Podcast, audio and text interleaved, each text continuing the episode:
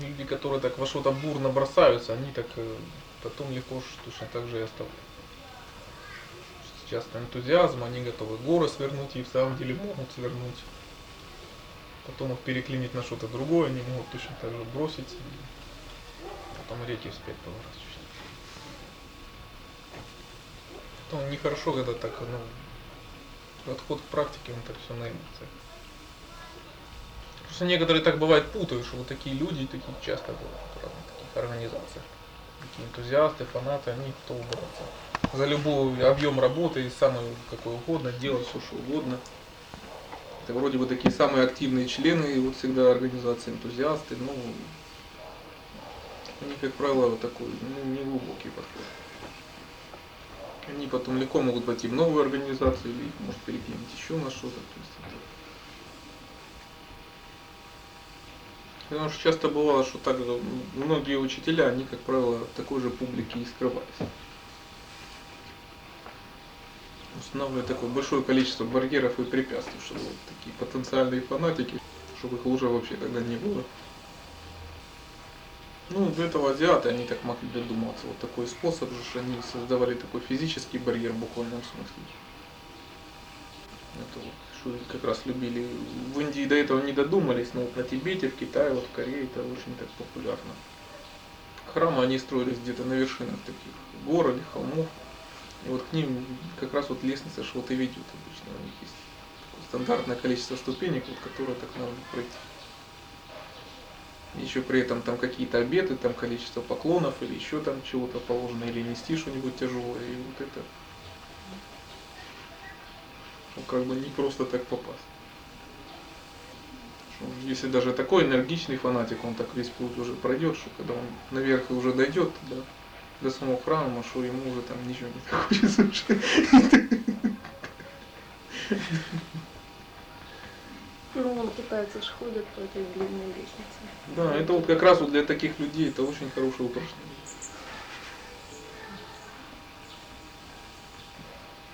Там за пять минут там, или за полчаса там эту лестницу тут не пройдешь. Кто строил эту лестницу? Тоже Давай. Ну да.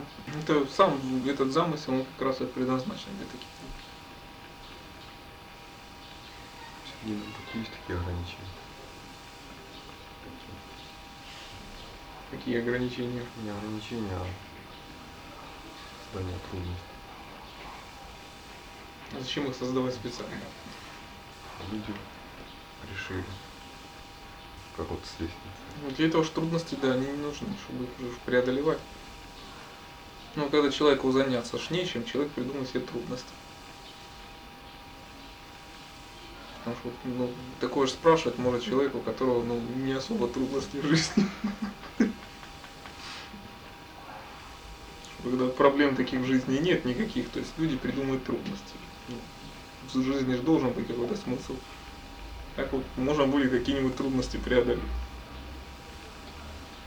Так люди вот и придумают, что вот там вот я буду вот счастлив, если вот я вот получу вот это. И вот уже есть смысл жизни, вот надо уже что-то делать.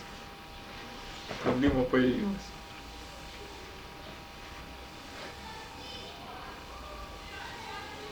У людей же это все же из-за ума же беспокойно происходит. Потому что когда никаких проблем, то есть Человеку уж тогда делать нечего, он уже мечется, он уже сам не свой. Что ж мне теперь же делать, вот если нет никаких проблем. Вот это же ум людей такой беспокойный, он все время побуждает все время что-то делать. Поэтому когда все решено, все расставлено по своим местам и так далее, человек чувствует себя некомфортно. Тогда люди там надо ж хоть тогда телевизор включить там для фона, там еще магнитофон еще что-нибудь там, ну чем-нибудь заняться. Поговорить о чем-нибудь, книжку почитать. Там трудности придумать какие-нибудь себе, там денег заработать, там или в эмиграцию поехать, или еще чего-нибудь. Или там жениться на ком-то, или еще что-нибудь. Ну, надо же создать какие-то барьеры. И когда ум контролируем, спокоен, тогда таких проблем нет. Зачем создавать трудности? Когда он спокоен, человеку вполне хорошо там, где он есть сейчас. И ему самому ничего не нужно делать. И поэтому он от других людей ничего не хочет. Другие люди, да, могут хотеть чего-то от него, но ему от людей ничего не надо. Вчера так тоже вот э, один такой тип, он точно так же вот он говорил, что вот я хочу там донести ну, свое понимание там жизни, людей и так далее. Я говорю, мне не нужен от вас понимание.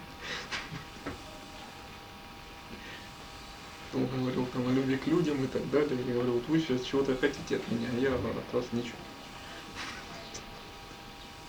Если вы хотите так что-то донести до человека, вы должны хотя бы спросить своего слушателя, хочет ли он услышать. Что вы собираетесь нагрузить ему тогда сразу. Я об этом не подумал и отсюда вот идут и конфликты, что кому-то от кого-то что-то надо, а людям может а им ничего не надо. Когда тебе ничего не надо преодолевать, никаких трудностей, вот тогда тебе ни от кого ничего не надо. Тогда ты можешь спокойно вот общаться с любым человеком. Если ты осознаешь, что вот эта трудность, но вот я вижу, как ее преодолеть и преодолевать, это тоже ловко Конечно. Это ж ты вначале создаешь трудность, потом ее преодолеваешь. На этом же не заканчиваются трудности, потом ты создаешь новые трудности и снова ее преодолеваешь. Не в этом также и проходит вся жизнь создания и преодоления трудностей. Тогда вот пустота в жизни, она заполняется вот смыслом преодоления вот этих трудностей. Тогда вся жизнь это вот как вот фрагменты, вот каждый вот это преодоление какой-то трудности. Там, окончание школы, института, там, семья, там, еще что-нибудь. И как бы вот вся жизнь, она как бы вот так проходит из таких фрагментов.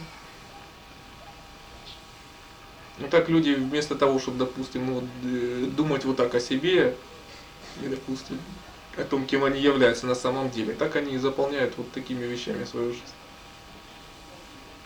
Потому что если человек сам остается по себе, вот когда ему нечего делать, он совершенно свободен, то есть тогда люди же тогда и думают же только на такие вечные темы. А когда люди чувствуют, что вот то, что они чем раньше себя окружали в жизни, вот перед такими вопросами, это как бы все теряет такую свою значимость. И уже не столь ценно. Вот тогда им становится очень страшно. И они тогда судорожно бегут от таких вопросов, чтобы снова вот найти какой-то смысл в своей жизни. В работе, в семье, там, в общественном положении, еще в чем-либо. Многим вот поэтому так думать, кто я такой и для чего я здесь живу, это страшно. Намного проще там думать, что там, а завтра мне там надо получить там такую-то бумажку и документ. Как бы жизнь сразу уже заполнилась смыслом. И о таких вещах уже можно не думать. Ну вот если вот трудности в практике тоже, ты тоже знаешь, как бы их решить, или тоже хочешь. Конечно, точно так же люди создают трудности. Не вижу трудностей в практике.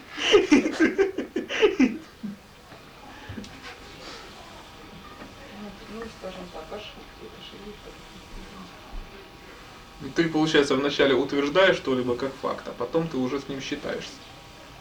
Если ты что-либо не будешь рассматривать как факт, тогда же не будет трудностей, которые преодолевать. Поэтому часто, да, когда люди читают, допустим, высказывания различных древних учителей о том, чтобы, допустим, постичь истину можно мгновенно и немедленно. Они говорят, как немедленно, как мгновенно. Когда вот этот вопрос обрисуется именно вот к ним прямо сейчас.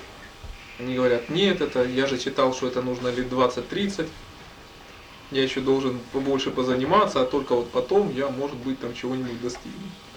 То есть люди себе сами, получается, отказывают возможности вот достигать чего-либо сейчас.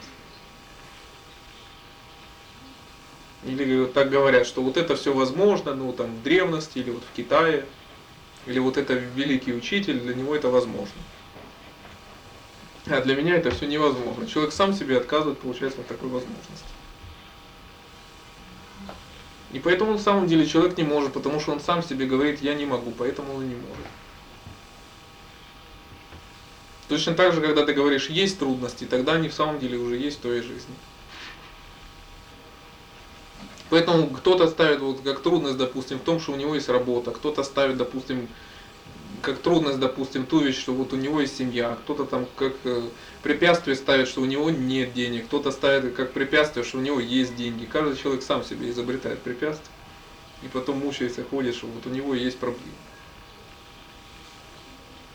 В этом как раз вот э, смысл же был вот этой притчи, когда пришел же монах, чтобы получить свой кан к учителю, спросил, что вот у всех вот есть проблемы, на которые они сосредотачиваются, а вот у меня нет, вот что мне делать? Вот учитель тогда попросил, вот вечером будет лекция, тогда вот повторишь свой вопрос. Он- Началась эта лекция, тогда учитель увидел этого монаха, который задавал ему этот вопрос, он его выволок из всех рядов и сказал, вот посмотрите, монахи, вот у него есть проблема.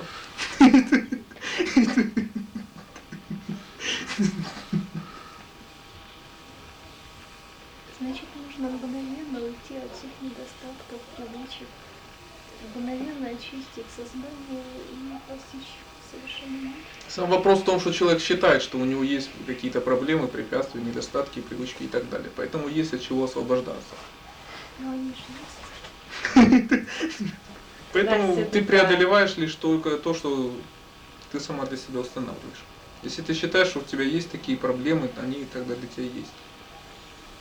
Точно так же, как, допустим, человек, ведь когда занимается концентрацией, вокруг может быть какое-то количество внешних раздражителей. Например, шумы, еще что-либо. Кому-то там не нравится, как часы тикают, кому-то не нравится цвет обоев и так далее. Кто-то, допустим, продолжает сосредотачиваться в этот момент, а кому-то мешает, что собака залаяла, там, там чайник закипел у соседей, еще что-либо. Для э, человека все время это отвлекает. Отвлекает ли оно на самом деле или нет, допустим, цвет обоев? Это все зависит, как на это смотреть. Для кого-то человека, да, кто-то считает, вот я бы занимался, вот если бы обои были бы не желтые. Или вот если бы в этой комнате часы не стояли. Или б я занимался, но вот там собака на улице и дети во дворе громко разговаривают. То есть является ли все это само по себе раздражителями? Это все зависит на то, как на это смотреть. Вот точно так же даже все, что есть в человеке, является ли это раздражителями, смотря как на это смотреть. Является ли точно так же проблемой, допустим, наличие семьи, работы, там, наличие или отсутствие денег и, все остальное. Тоже зависит, как на это посмотреть. Все зависит только от этого же, смотря как на это смотреть.